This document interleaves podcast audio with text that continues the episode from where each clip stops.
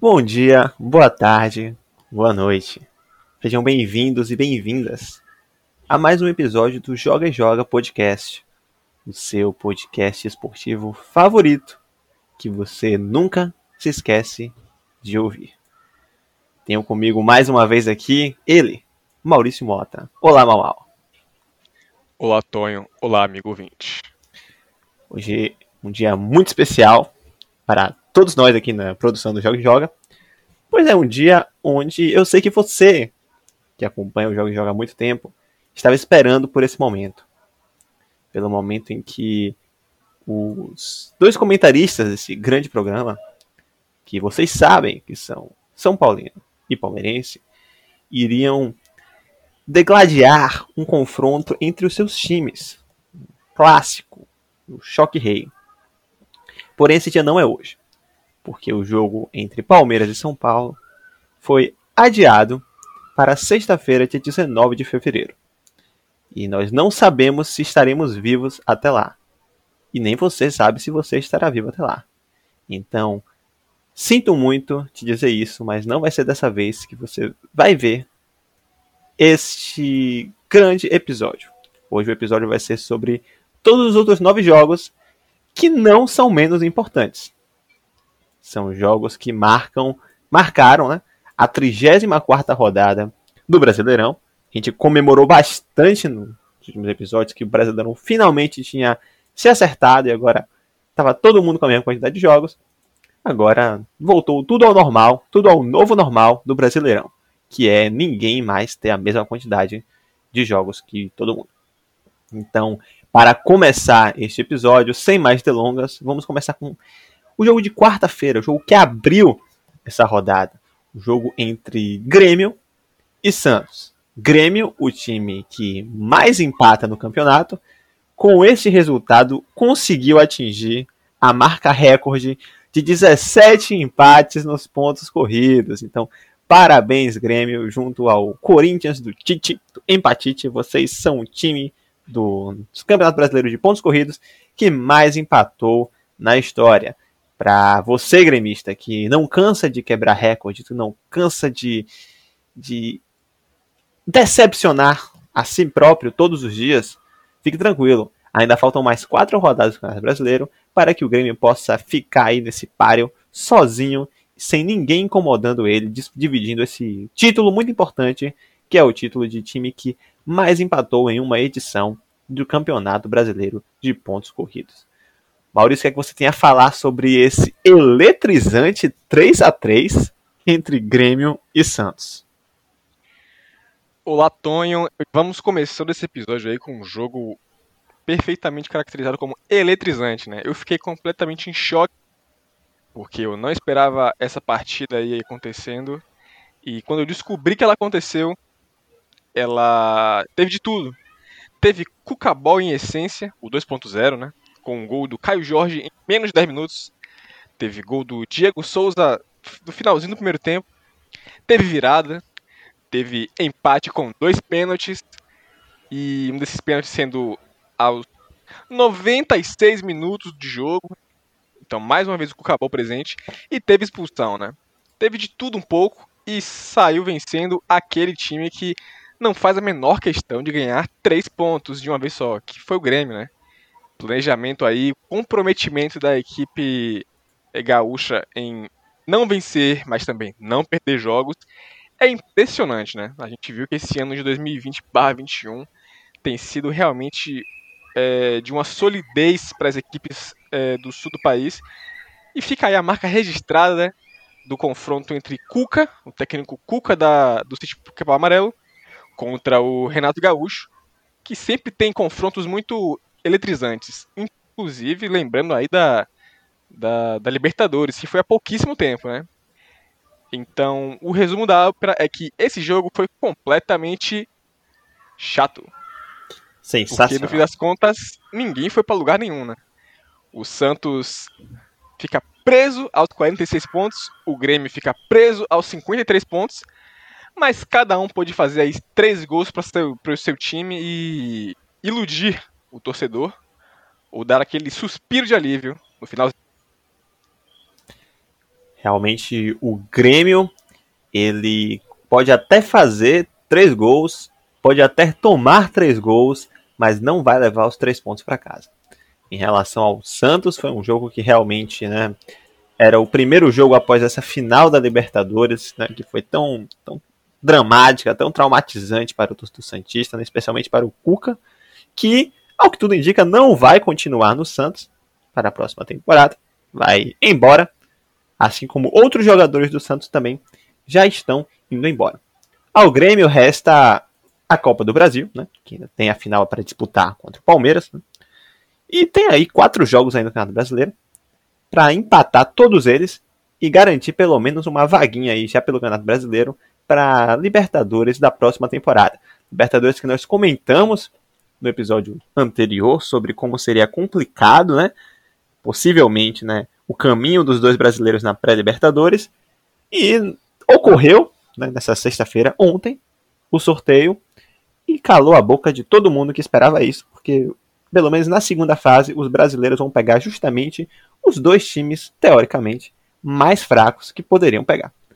Então, realmente, pelo menos aí em termos teóricos, dois brasileiros que forem para a pré-Libertadores tem tudo aí para conseguir chegar pelo menos na terceira fase, né? a fase anterior à de grupos. Então, vamos ver aí o que é que vai acontecer. Será realmente um começo de ano muito elétrico, muito eletrizante, porque já vai terminar o brasileiro, já vai vir a pré-Libertadores, já vai vir Copa do Brasil, Supercopa do Brasil, é Copa Sul-Americana e, não menos importante, na verdade mais importante que tudo isso, o Campeonato Estadual. Mas até lá, sei que todos nós estamos muito ansiosos para que o Campeonato Brasileiro finalmente acabe, ainda temos que falar sobre o Campeonato Brasileiro. Então, dando prosseguimento, vamos falar sobre Bragantino e Atlético Goianiense. Um jogo que realmente eu estava muito animado para esse jogo, porque eram dois times que estavam muito bem no campeonato. Né? É, Bragantino numa crescente enorme, o Atlético Goianiense também, afinal vinha de três vitórias seguidas, né? O Bragantino vinha de uma derrota, mas antes disso já vinha acumulando aí uma sequência incrível de resultados. É, acontece que deu Bragantino, o Bragantino venceu por 2 a 0 no centésimo jogo dele, Claudinho, ele marcou também e se tornou finalmente o artilheiro isolado do Campeonato Brasileiro. Finalmente temos um artilheiro isolado, visto que Thiago Galhardo e Marinho simplesmente pararam de jogar o Campeonato Brasileiro há muito tempo. Maurício, o que você ia falar sobre esse jogo muito legal entre Bragantino e Atlético Goianiense? Começo minha fala dando parabéns ao atleta Claudinho, que respeitando o isolamento social fez questão de se isolar na, na artilharia da competição, né? E foi, enfim, um jogo de confronto direto daquela zona da bagunça do meio da tabela que alguém foi capaz de vencer o confronto, né? Então, o Braga conseguiu desgarrar aí do Atlético, né? Que apesar da sequência positiva de três vitórias consecutivas, não foi capaz de segurar o ímpeto da equipe paulista que tem um ano de 2021, qualquer nota aí, não, não tem 100% neste ano, né? Talvez até pensando no segundo turno, porque é, o futebol é uma caixinha de surpresas. Um jogo contra o Galo e existem controvérsias a respeito do, da, da, finalização da partida. Um jogo contra o Internacional que também deu o que falar, mas com a bola no chão, eles estão fazendo a diferença e a Libertadores é cada dia mais real, ainda mais sem ter o medo de, de pegar um pedregulho pela frente na pré-Libertadores, como você bem mencionou, Tonho. E quanto ao, ao Atlético, é uma pena que eles tenham que perder para alguém vencer. A menos que esse alguém seja o Bragantino, né? Mas ainda assim eles não estão tão distantes do Corinthians, né? Eu acredito que a, a batalha e esse embate ainda esteja vivo. Eu acredito que é possível encostar novamente com a equipe da capital paulista para conseguir vencer esse duelo pessoal que a gente tanto gosta de relembrar, de pontuar aqui no, no podcast e fazer a alegria de toda a nação da torcida do Dragão. É isso. Sensacional. É interessante você ter falado sobre essa batalha pessoal do, do Atlético, né? Porque realmente ainda é muito factível, visto que o Corinthians tem um jogo a menos, mas esse jogo a menos é contra o Santos, né? Um clássico, né? Onde nós sabemos que tudo pode acontecer. Então, caso o Corinthians empate ou até mesmo perca para o Santos e o Atlético Goianiense consiga né, se manter aí a três pontos do Corinthians, né? Tudo ainda está muito aberto nessa batalha pessoal. Quanto ao Bragantino, me remeto aqui justamente ao Corinthians, porque o Bragantino vai torcer bastante aí para o Corinthians perder ou empatar, para que continue vivo, vivíssimo, esse sonho de alcançar o oitavo lugar, que, ao que tudo indica, vai garantir uma vaguinha muito interessante na pré-Libertadores da próxima temporada. O Bragantino tem pela frente um confronto muito complicado contra o Flamengo, lá em Bragança Paulista, o Flamengo que é o atual vice-colocado, e falaremos dele mais pela frente, enquanto que o Corinthians né, vai enfrentar o Atlético Paranaense. Atlético Paranaense, que também é um jogo, como nós sabemos, muito complicado, né? Então, uma, uma duas, duas tabelas bastante interessantes aí em termos de jogos para a gente ver aí pela próxima semana, né? Essa disputa aí pelo oitavo lugar, eu acho que realmente vai ser bem interessante.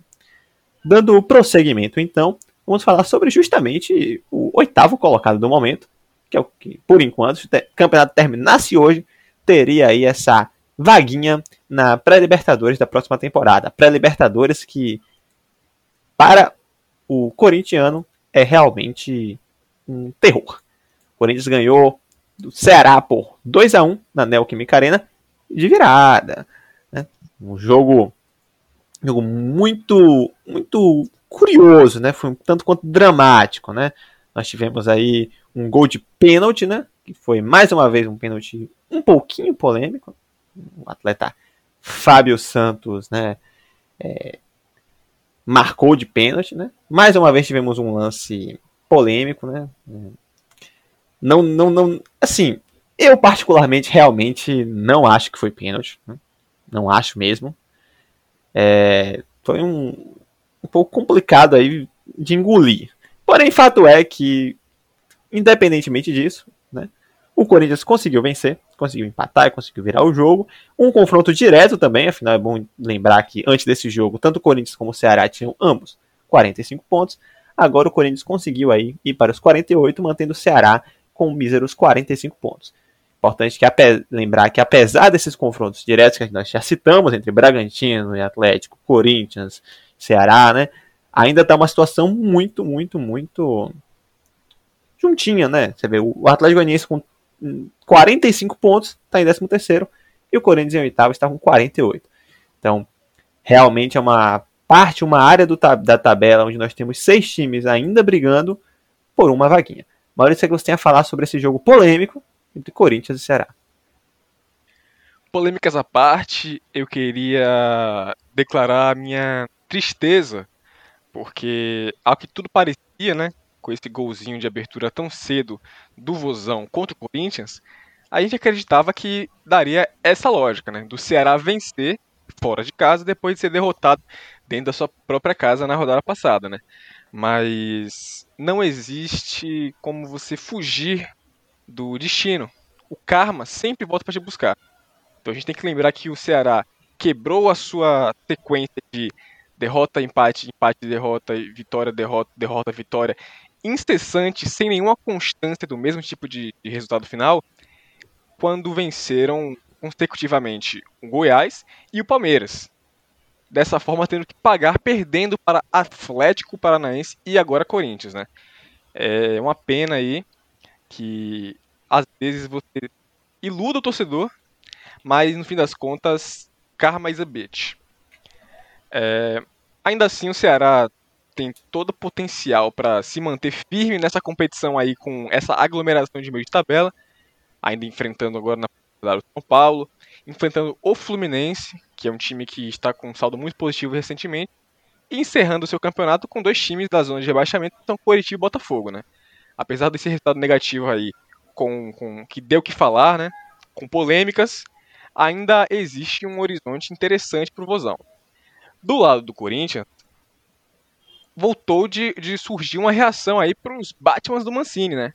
Que depois de duas derrotas consecutivas para Bragantino e Bahia, venceram o Vozão, apesar de pela frente ter bastante pedregulho aí para enfrentar, que seria justamente contra o Atlético Paranaense, né? Mais um confronto direto aí dessa, dessa loucura que é o meio da tabela. vão enfrentar o Flamengo, que briga pelo topo da tabela. Tem o clássico com o Santos, joga com o Vasco, que ninguém sabe agora o que esperar do Vasco, né? Que tem apresentado resultados intrigantes. Além de, de, de rezar muito aí para não perder posições para o próprio Braga, que está nessa, nessa fase tão positiva. Às vezes você tem que dar um passo para frente para dar dois passos para trás. Foi isso aí que o Ceará fez. Em contrapartida, parece que eles possam ter criado uma nova, uma nova sequência, né? Eles tiveram duas vitórias seguidas e agora duas derrotas seguidas. Talvez eles tenham, pelas próximas quatro rodadas que nos restam, duas vitórias e duas derrotas. Não sabemos se elas serão juntinhas ou se elas serão alternadas. Estaremos aqui de olho para nada escapar de você, caro ouvinte. Dando prosseguimento, então, à rodada de quarta-feira, nós tivemos um jogo muito dramático, muito complicado para o torcedor do Bahia. Na Arena Fonte Nova, o Bahia perdeu pelo placar de 1 a 0 para o Fluminense. Maurício, considerações sobre esse jogo? É, o drama é uma palavra que está realmente muito presente na vida do torcedor do tricolor de aço. A situação é muito delicada. Neste exato momento que gravamos, o Bahia está em 17 na tabela de classificação. É, a sequência pela frente aí do Campeonato Brasileiro ainda traz oportunidades de ouro para disputar essa permanência na Série A, mas é realmente entristecedor, né? Porque depois de um resultado positivo de vencer o Corinthians, de infelizmente empatar com o Vasco, um empate morno, chato, sem graça, eles foram derrotados por um Fluminense que vem numa crescente muito interessante, né? Depois de derrotar justamente dois times próximos ao Bahia no Z4, que foi o Botafogo e o Goiás. Mas apesar de não ter feito um jogo tão brilhante na Fonte Nova aí nesse meio de semana, conseguiram garantir novamente os três pontos tão importantes para colar mais um pouquinho no G4 aí. Neste momento são dois pontinhos apenas de distância para o São Paulo, que é o atual quarto colocado na competição. Né? A vida após o Dai Hellman está rendendo alguns frutos para o tricolor das Laranjeiras. E eu tenho medo que o gosto desses frutos aí seja um pouco amargo para o tricolor de outro estado. É muito triste a situação do Bahia, que agora vai ter pela frente um confronto direto contra o Goiás, né? Importante aqui deixar claro que nas últimas cinco rodadas, Bahia e Goiás nunca conseguiram ter o mesmo resultado na mesma rodada. Então, quando o Bahia venceu, o Goiás perdeu. Quando o Goiás venceu, o Bahia perdeu. E quando o Bahia empatou, o Goiás perdeu.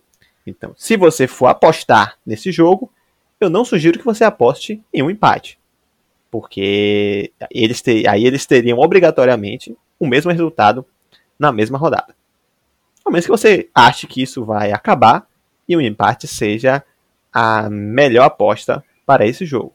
Faça que você bem entender. Mas se você ganhar, por favor, manda um pix para o Jogue Joga. Nós estamos precisando de dinheiro. É, a sequência do Bahia, como o Maurício bem falou, tem oportunidades interessantes. Essa realmente contra o Goiás é uma oportunidade que não pode deixar escapar de jeito nenhum. Dentro de casa, né, o triunfo é meio que obrigação para o Bahia, que se conseguir ganhar esse jogo, praticamente rebaixa o Goiás, né, menos um adversário nessa luta, e rebaixa oficialmente o Coritiba, né, que está muito perto também de conquistar esse maravilhoso acesso à Série B da próxima temporada que é tão desejado. Além disso, o Bahia enfrenta o Fortaleza lá no Castelão, mais um confronto direto, muito muito complicado esse daí, inclusive. E termina o campeonato enfrentando o Santos, né, que ninguém sabe o que, é que vai estar querendo da vida. Além disso, enfrenta na 36ª rodada o Atlético Mineiro, que não dá para saber o que esperar também em nenhum momento do Atlético Mineiro. Já o Goiás, né, caso consiga né, uma vitória em cima do Bahia, Goiás ainda vai ter um jogo contra o Botafogo, que já está rebaixado. Iremos falar disso mais tarde. Terá também aí pela frente um jogo contra o Bragantino, que está muito bem, mas que também já pode ter a sua situação definida no campeonato. E termina contra o Goiás, ou contra o Vasco, que ninguém sabe também como é que estará. Então, se a gente for parar para analisar friamente, a tabela mais, entre aspas, tranquila nesse momento, comparando Goiás e Bahia, é a do Goiás. Mas como há um confronto direto entre os dois logo mais, então realmente não tem como a gente saber qual vai ser a tabela mais tranquila até que esse jogo tenha realmente acontecido. Dando prosseguimento então às nossas as nossas visões aqui, as visões da Raven. Né? Esse episódio está sendo. Eu adoro o final do canal brasileiro por conta disso. Porque a gente começa a imaginar cenários possíveis e tudo que vai acontecer. Eu já estou entrando em contradição comigo mesmo ao dizer que eu não aguentava mais o Campeonato Brasileiro, que já estou mudando de opinião. Obrigado, Campeonato Brasileiro. Obrigado por existir. Porque, apesar de ter sido um resultado muito ruim para o Bahia, foi um resultado muito bom para o Goiás, que terminou a rodada de quarta-feira ganhando do Atlético Mineiro. Exatamente. O Goiás ganhou do Galo Paraguaio. Quem esperava que isso fosse acontecer? Maurício, você esperava que isso fosse acontecer? Eu esperava que isso fosse acontecer. Sensacional. É, temos aqui realmente, caso você queira apostar na próxima rodada, já sabe, né? A quem você tem que perguntar quais as odds que você tem que colocar todo o seu dinheiro, todas as suas economias, todas as suas poupanças nesse final de campeonato. O Goiás venceu o Atlético Mineiro com o gol do atleta Índio. Índio, que é um nome que marca né, o futebol brasileiro. Já tivemos vários jogadores chamados Índios no Campeonato Brasileiro, inclusive aqui no Bahia, um jogador chamado Índio. Mas a gente não tem nunca como saber se ele realmente é um índio ou não. Até porque é uma coisa muito indelicada de você perguntar para alguém se a pessoa realmente é um índio. Ninguém sai por aí perguntando essas coisas, né? Talvez aí algum participante muito doido do Big Brother Brasil, ele possa sair perguntando para as pessoas se elas são índios mesmo ou se é só meme. Mas nós aqui do Joga e Joga não fazemos isso, não mandamos um zap para o atleta índio perguntando se ele realmente é indígena. Mas deixada etnias à parte, vamos falar sobre o que realmente importa, que é o fato do Atlético Mineiro ter perdido e se distanciado mais da briga pelo título. O que você ia falar sobre este jogo, Maurício? Apaga a fumaça do revólver da pistola, manda a fumaça do cachimbo pra cachola. Acende, puxa, prende, passa. Índio quer cachimbo, índio quer fazer fumaça. E é com essas belíssimas palavras aí do pensador Gabriel que eu resumo tudo que eu penso sobre esse confronto aí entre Goiás e Atlético Mineiro, que foi uma, uma, um suco dos dois times nesse confronto. Um Goiás que em, em alguns momentos da competição parecia completamente morto, consegue acender uma chama de esperança para o seu torcedor de que é sim possível se manter na primeira divisão para a próxima temporada.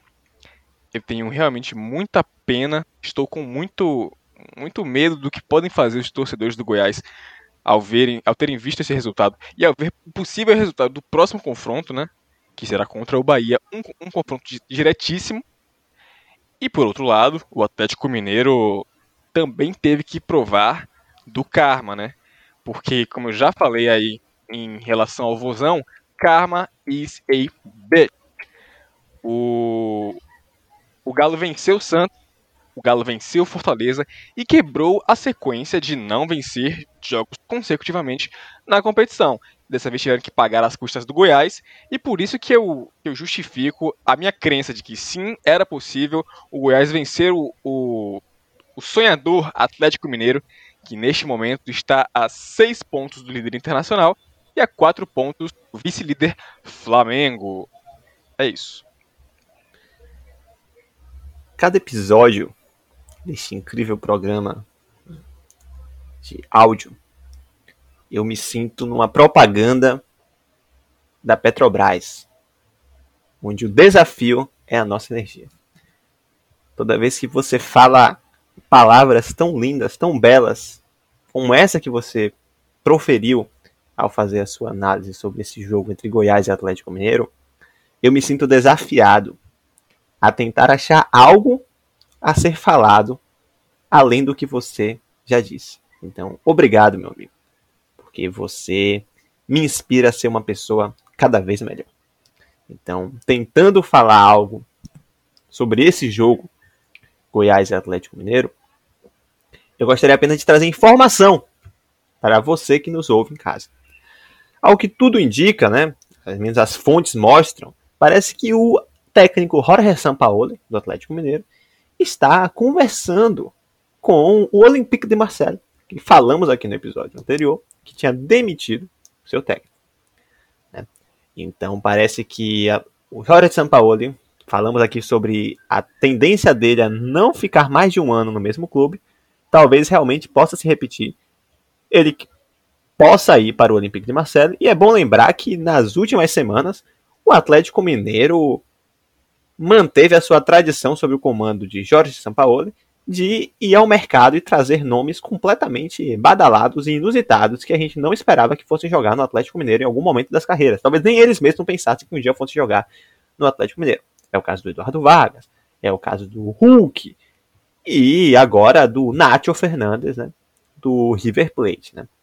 É, realmente o Galo está montando um time muito badalado em termos de nome para a próxima temporada. E o, o Jorge Sampaoli, que sempre reclama que quer mais reforços, parece que talvez não fique no Atlético Mineiro, mesmo recebendo muitos reforços. Vamos ficar atentos aí nas próximas semanas para ver o que, é que vai acontecer de fato com Jorge Sampaoli. Será que ele vai ficar? Será que ele se queda? Ou ele se vá? Quem também não sabe se se queda ou se vá é o Goiás, que venceu este jogo e, como o Maurício bem falou, reacendeu no seu torcedor a esperança de que é possível permanecer na primeira divisão na próxima temporada. Já falei várias vezes aqui sobre como é muito perigoso alimentar a esperança do seu torcedor. O Clube Esmeraldino não parece me ouvir, não parece ligar para o que eu falo, não parece ligar para a minha opinião, né? faz as coisas sem me consultar antes e provavelmente vai deixar o seu torcedor muito depressivo quando o time realmente cair para a Série B da próxima temporada.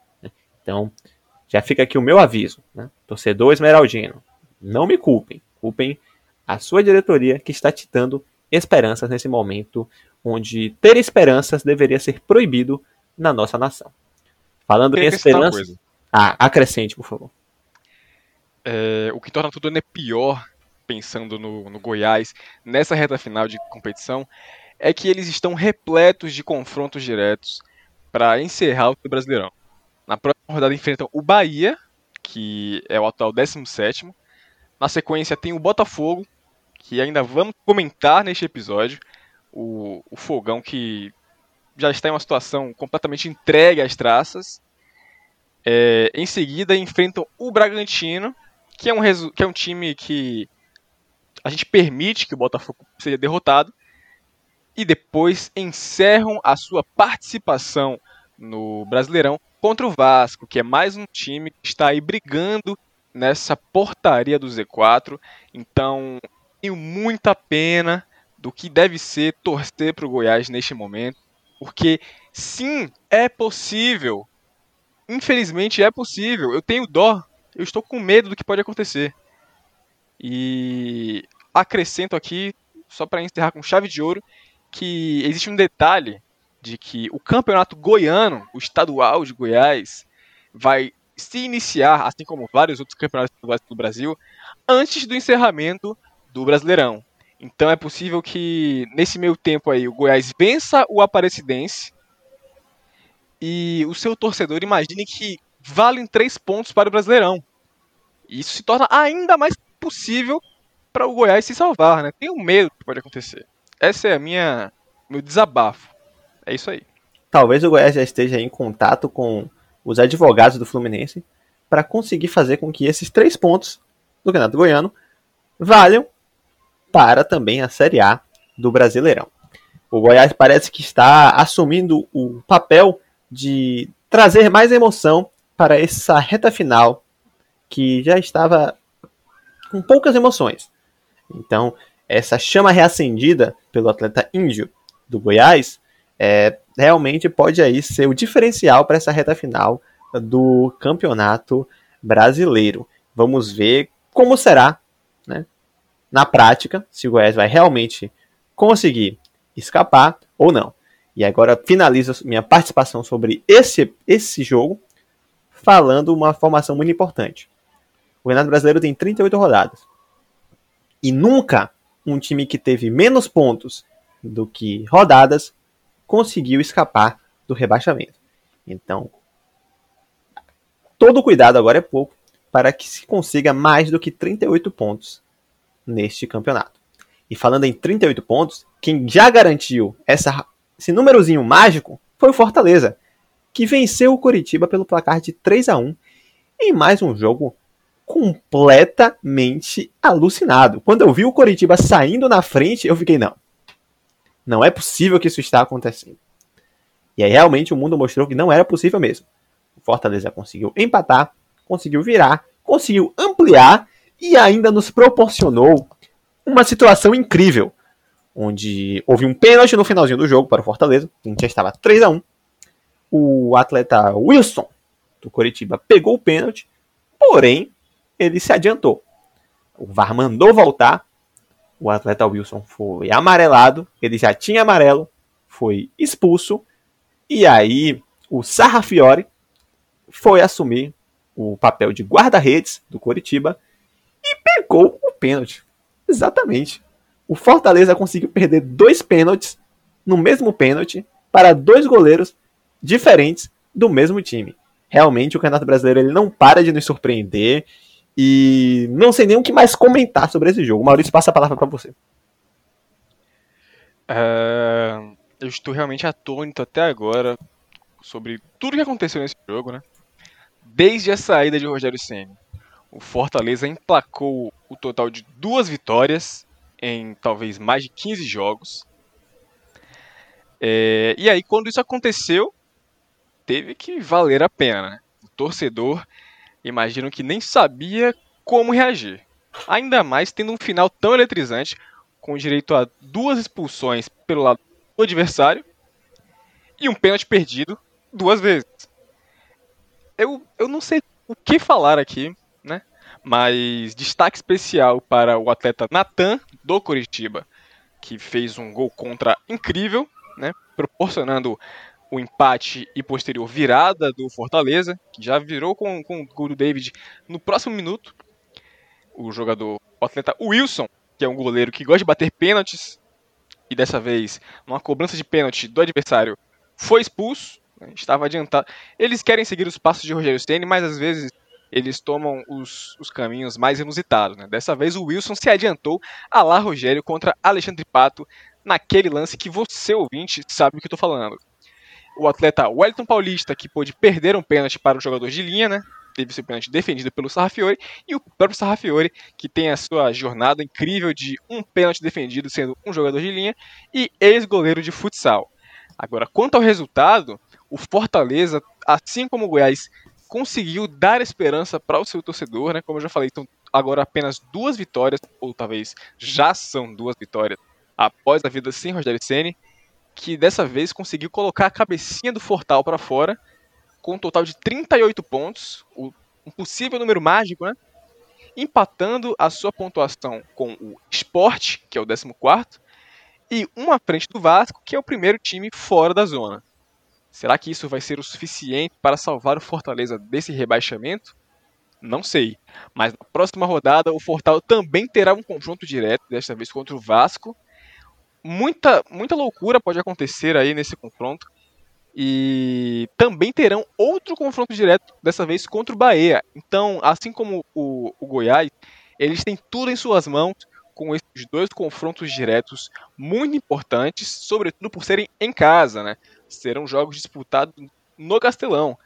Então, a esperança deu uma fagulha de, de, de alegria aí nesse coraçãozinho tão entristecido do torcedor do Fortaleza há algum tempo. Interessante você falar sobre a quantidade de tempo que Fortaleza tem sem, sem, tinha sem vencer uma partida, né? Desde o Rogério saiu. E é muito interessante a gente ver que todo esse tempo se passou. Fortaleza só conseguiu duas vitórias nesse período, contando a, a que nós comentamos agora. E ainda assim Fortaleza está com 38 pontos fora da zona de rebaixamento. E o mais interessante disso tudo é que talvez você, ouvinte, não sabia. Mas o Fortaleza tem a quarta melhor defesa do Campeonato Brasileiro, com apenas 35 gols sofridos. Exatamente. Um time que está em 15 colocado tem a quarta melhor defesa do Campeonato Brasileiro. Não sei o que isso significa, mas parabéns, né? Que se o campeonato fosse resolvido em melhor defesa, se fosse o campeonato do Filipão, o Fortaleza estaria aí na Libertadores da próxima temporada. Não é o caso. O Fortaleza está lutando contra o rebaixamento.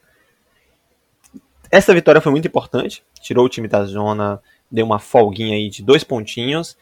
Maurício falou bem, tem confronto direto pela frente, isso pode ser realmente o diferencial nessa reta final. Torcendo muito aqui para que o meu Fortal consiga aí ficar na primeira divisão na próxima temporada. Falando do Coritiba, Coritiba aí praticamente deu adeus na primeira divisão. Pode chegar no máximo a 40 pontos. Em outras palavras, ele pode ser rebaixado já na próxima rodada sem nem entrar em campo. Né? Lembrar que o próximo jogo do Coritiba seria contra o Palmeiras, mas o jogo foi adiado. Então o Coritiba só joga agora, daqui a um tempinho, contra o Fortaleza. Não, o Fortaleza não, contra o Santos, no sábado, 13 de fevereiro. Então, pode entrar em campo já rebaixado. Vamos ver o que é que vai acontecer com o grandioso Coritiba. Seguindo em frente, para falar sobre times que sofrem, vamos falar sobre o Vasco da Gama, que amargurou mais uma derrota né, e está a um ponto da zona de rebaixamento. O Vasco perdeu para o Flamengo pelo placar de 2 a 0 e realmente aí está tendo uma vida muito difícil o Vasco da Gama. Em compensação, o Flamengo está vivendo a felicidade. Né? Está no segundo colocado e conseguiu diminuir a diferença para o líder internacional para dois pontos. Né? Talvez aí o torcedor flamenguista já esteja pensando aí naquele cheirinho de. Eu não sei o que, é que eles falariam, né? Falariam octa? Não sei, né? Mas se for, se, se eles falam octa, a gente fala hepta. Então, talvez aí o Flamengo já esteja pensando aí no cheirinho de hepta. E não sabemos o que, é que vai acontecer, porque esse campeonato está completamente doido e imprevisível. Mas fato é que o Flamengo conseguiu esses dois pontinhos, está na vice-liderança, diminuiu a diferença para o Internacional. E Maurício, o que você ia falar sobre o clássico carioca, o clássico dos milhões? Clássico é clássico e vice-versa. Né? Enquanto alguns poderiam apontar um favoritismo pelo empate, não foi o que aconteceu e com uma penalidade questionada por parte de analistas twitteiros, o Flamengo abriu o placar com o atleta Gabi da família Gol, que se tornou um especialista em cobrança de pênalti pelo seu time. Uma batida muito categórica no finalzinho do primeiro tempo, né, nos acréscimos ainda, e o caixão foi fechado pelo atleta Bruno, da família Henrique. E, bom, o que eu tenho a dizer é que o Flamengo de Rogério Ceni aparenta estar a cada jogo mais, mais confortável, né, confiante. Conseguiram uma boa vitória neste clássico aí contra o Vascão. E o Vasco de Vanderlei Luxemburgo, desta vez, não foi capaz de empatar com o Flamengo avassalador se eles podiam se vangloriar tanto aí daquele, daquele empate épico para o Flamengo do Jesus. Desta vez não foi o que aconteceu. E podem surgir várias análises a respeito deste resultado final, né? O Vasco tem essa tradição de empatar com o campeão. Esse jogo não terminou empate, né? Que pode talvez amedrontar a torcida rubro-negra ou quem sabe até não ligar a mínimo para isso, porque viu a sua desvantagem em relação ao Internacional ser reduzida e novamente aí o Flamengo tem em suas mãos, apenas em suas mãos, é, a chance de ser campeões, né? Porque tem o confronto direto contra o Internacional nas últimas rodadas da competição. Quanto ao Vasco, né? Após uma sequência de resultados positivos em jogos tão difíceis, que foram contra Palmeiras, contra Atlético Mineiro, dois times ali que brigam pelo topo da tabela de classificação, viu a oportunidade de se desgarrar um pouquinho mais da zona de rebaixamento e esvair na sua frente. É, eles terão um confronto direto contra o Fortaleza, né? Que será mais uma oportunidade de, de afundar um adversário, um rival direto aí por essa briga. E logo na sequência terão o Internacional, né? Que atual líder da competição já conta aí com esse empate contra o Vasco para ter o auxílio do Karma que se mostrou tão presente nesta rodada e já foi mencionado agora no total de três vezes em três jogos. E é isso aí.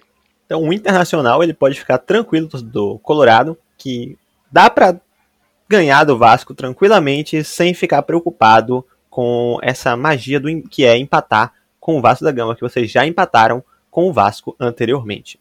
É, falando então do Colorado, o Colorado empatou em 0 a 0 contra o Atlético Paranaense lá na Arena da Baixada, em um jogo muito eletrizante, onde muitos ficaram pedindo pênalti, inclusive no finalzinho do jogo. Talvez aí esse costume que o Inter tem tido de ter pênalti no final do jogo, todo mundo já ficou esperando. Os atletas deram 52 minutos, todo mundo lá olhando, pedindo pro árbitro olhar o VAR para ver se realmente tinha acontecido um pênalti. O, o árbitro até esperou o VAR dizer alguma coisa, mas o VAR disse nada aconteceu. Segue o jogo. O jogo seguiu e em sequência terminou.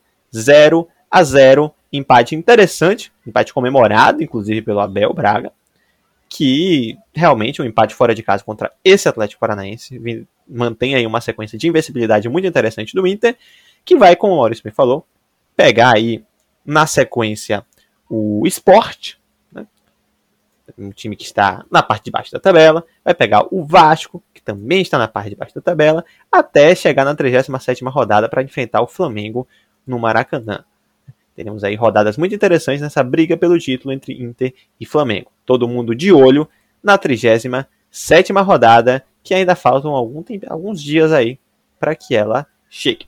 Fato é que o Atlético Paranaense não venceu, estava torcendo para essa vitória, para talvez conseguir entrar no G8 e ficar de vez aí nessa vaga na, pela Libertadores, né? Mas não venceu, porém continua em décimo colocado ali. Né? Então, se mantém vivo o sonho e a esperança do torcedor do Furacão para que o time consiga uma vaga na pré-Libertadores da próxima temporada. Maurício, você ia falar sobre o jogo entre Cap e Call. Bom, é... o Internacional chegou para essa partida aí com a moral lá no teto, né? Inclusive com essa tal expectativa que você mencionou de ter pênaltis ao final de todos os jogos para selar suas vitórias, né? Tem sido realmente uma vantagem muito interessante que o Internacional tem nos seus, nas suas partidas. E muito, a gente falou muito sobre o Inter que não jogava nada, mas ainda assim vencia todos os jogos. E se você para fazer uma análise retrospectiva, falamos também muito do Atlético Paranaense que vencia sem ninguém saber se realmente houve um jogo. Então, eu acho que é justamente o que aconteceu aí nesse embate entre Atlético Paranaense e Internacional, né? Porque se o, o CAP não joga, não é possível que o Inter vença. Por isso a partida acabou em 0 a 0 né? Nem gols foram, foram agregados ao, ao embate, porque não aconteceu, talvez.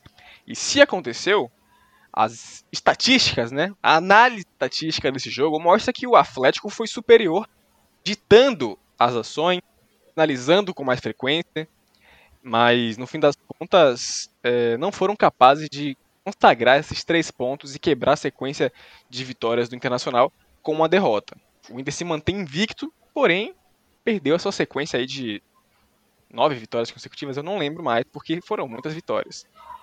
Isso implica que o Cap continua ali preso nos seus 46 pontos, com aquela turminha do barulho brigando pelo, pela Libertadores, ou pela pré-Libertadores, ou brigando para não ir para ela também, né? A gente não sabe quais são os objetivos. E o Inter perdeu um, um, um pouco da sua vantagem ao vice-colocado, mas mantém uma possibilidade realmente factível para consagrar campeões do Campeonato Brasileiro sob o comando de Abel Braga, né? Como você bem falou, Tonho, eles têm um confrontos muito, muito interessantes pela frente contra equipes da metade inferior da tabela, né? Contra Esporte e Vasco. E depois terão uma virtual final de campeonato contra o Flamengo apesar de só encerrarem a sua participação no Brasileirão contra o Corinthians. O torcedor colorado ainda tem muito o que acreditar, porque a, tabela, a sua tabela está bem factível. Né? Pode, pode se imaginar até que é um mata-mata. Né? Mas se você imaginar isso aí, você lembra que o início do Abel Braga nesta passagem foi com mata-matas broxantes, sendo eliminados das duas competições. Realmente. Talvez o que possa justificar também esse resultado é o fato de que Atlético Paranaense e Internacional sejam os donos das melhores defesas do campeonato, cada um com apenas 31 gols sofridos. Né? Então, talvez isso justifique o fato também de que nenhum gol tenha acontecido. Em contrapartida, o Atlético Paranaense é também um dos piores ataques da competição, com apenas 31 gols feitos. Né? Tem menos gols do que rodadas disputadas. Então isso mostra também o fato do, do porquê o Atlético Paranaense não conseguiu vencer. Por outro lado, o Inter é um dos melhores ataques do Campeonato Brasileiro com 57 gols. O que tudo isso significa? Nada. Porque o que realmente significa, o que realmente importou nessa 34ª rodada do Campeonato Brasileiro, que ainda não acabou, foi a vitória de 1 a 0 do Sport sobre o Botafogo. E me enche de dor e sofrimento falar isso aqui em rede nacional, para que todos ouvam. Botafogo está oficialmente rebaixado no Campeonato Brasileiro e disputará a segunda divisão junto com o Cruzeiro na próxima temporada. Fica aqui a expectativa para que o Vasco também entre nesse bonde e tenhamos aí uma segunda divisão com cara de primeira divisão na próxima temporada, para que talvez aí todos possam dizer que a disputa na Série B seja mais importante do que a disputa na Série A. Maurício, que você ia falar sobre esse jogo tão dramático, tão triste para o lado botafoguense. A dor me consome como nunca me consumiu antes na vida. É realmente com muito pesar que a gente tem que noticiar aqui que o Botafogo já está oficialmente rebaixado na competição, depois de conquistar um empate muito positivo contra o Palmeiras. Um Palmeiras que talvez tenha sido alertado da sua partida naquele dia, faltando meia hora, quem sabe, mas o Botafogo conseguiu esse empate. É, sonhamos acreditamos. O Botafogo já havia conseguido vencer quatro partidas na competição. Por quatro, em quatro oportunidades nós sorrimos, nós, nós nos dedicamos, nós nos debruçamos e oramos, mas novamente o karma é, ele sempre vem buscar quem ele deve buscar. E teve que ser nas mãos do esporte. Um time que tá muito necessitado na, na temporada, né? Estão ali brigando para não, ser, não seguir os passos do, do Botafogo, ou talvez brigando para seguir os passos do Botafogo, porém o Botafogo queria muito mais. Essa é uma possibilidade. O esporte que se aloca nesse momento em 14 colocação com 38 pontos, um possível número mágico, né? Pode ser frustrante para alguns, quem sabe.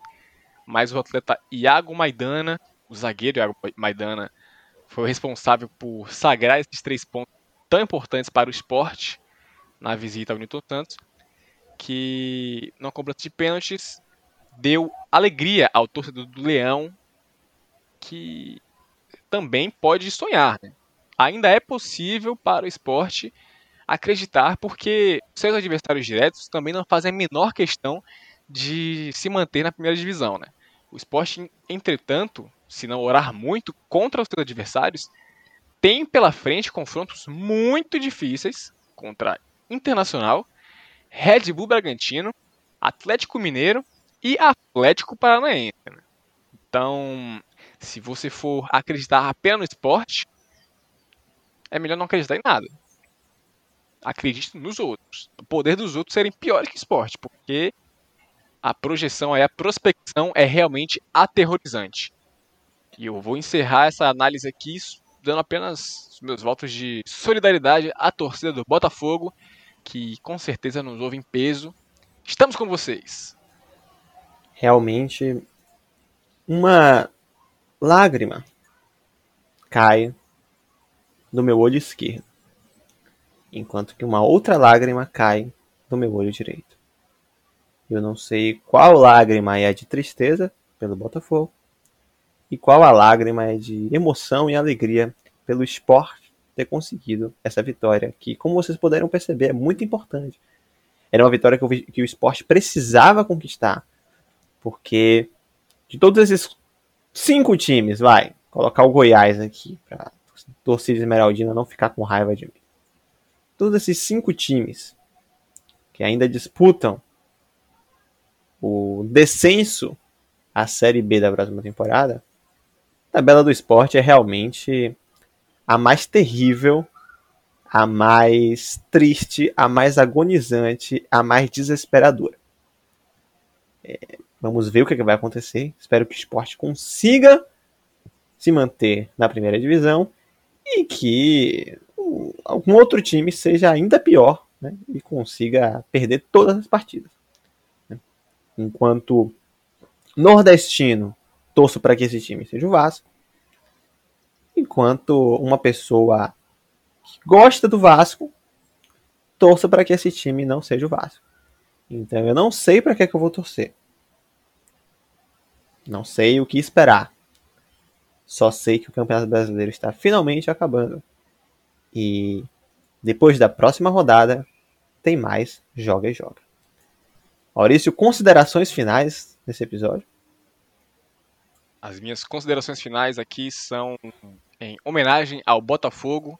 Gostaria de recitar aqui um cântico da torcida, um momento de glória do glorioso. Você me permite? Com certeza, por favor. Então, vamos nessa. Em 1954, botamos o Bangu na roda. 3 a 0 no Boa Vista, ficou marcado na história. E no Rio não tem outro igual. Botafogo campeão estadual. E agora, seu povo, pede a Guanabara de novo. Dale, dale, dale, fogo. Obrigado a todos que nos escutaram e escutaram especialmente essa parte linda cantada aqui, essa homenagem incrível ao torcedor botafoguense. Abraços e até a próxima.